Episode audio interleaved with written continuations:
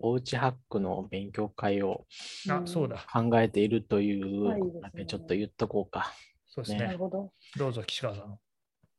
まあ、おうちハックベテランの私と、おうちハックビギナーのソンソンさんと、おうちハックエキスパートの家庭の医学君さんや、えーそして、お家の本当のプロの今ちゃん。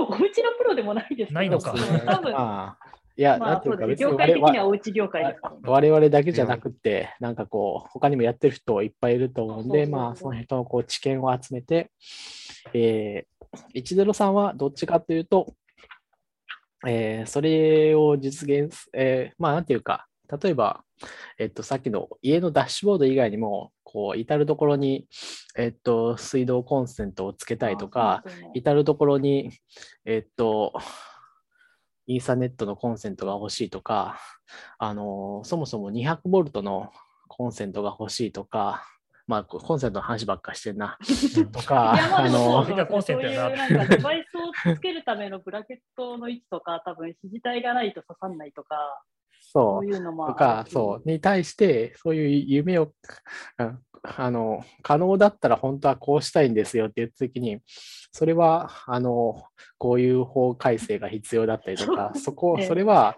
あの、こういう資格があれば弾けるとか、それは、えっと、そもそも、こう、建物の構造的に今はそうなってないみたいとか、えー、っていうか、設計の段階から手を入れなきゃダメみたいなツッコミを入れてくれるのが、そうですね。一郎さんの予定であると。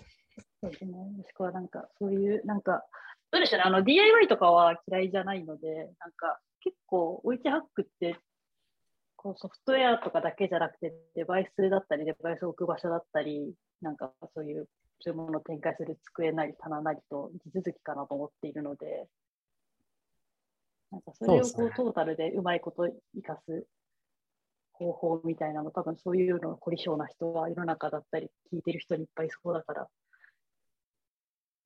ベストを求めたいですね。そう。っていうところが、まあ、大体決まっている感じですね。まあ、その他の具体的なところはあんまり、まだ未定うんっていう感じですが、うん。っていうのを企画していると。これに参加すると、皆さんが考える最強のお家に住めるかもしれません。おそうなんですよね。そのプレゼント企画 いや、あわあわよくば、あなんかそこら辺のど何かにつながって、あ、そうそうえっとそう。それはそなんとか組が、えー今度、スマートフォームの事業に乗り出したから、ちょっとプロトタイプを作るエンジニアとして参加してみないかみたいなところにつながるかもしれない。いや、というか、そういうのをこう、うまいこと、多分10さんが根回ししてくれるはず。スマートフォームの授業をややることになったら、まず声をかけてくれるはず、みたいな。まあそれで言うと、僕、スマートフォームやってる会社にいますけどね。じゃあ、そうああ、なるほど。それはホホームというかホテルですけどね。の？スマートフォームのみたいな機能を作ってるの？ホテルをゼロから作ってる会社なんで、そあの、いろいろやってますよ。えあの、上の、い家の部分も、あの、作るんだ。作るあ、っていううか、も立ててますね。うんそこ、そこもえー、コントロールが全部コントロールの下にあるってことなんだ。知らなかった。そうそうそう。だから、はなんかまあ僕別に業務委託だから何も喋れないけど、あの、いろいろ作ってて面白いですよ。そこはなんかもうあるものを使ってるんだと思ってはなんか知らなかった。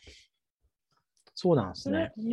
結構、じゃあ、長い話なんだね。え、い1年とかそのあの少なくともかかるよね。さすがに。着工からはまあもしかしたら3ヶ月ぐらい経つのかもしれないけど。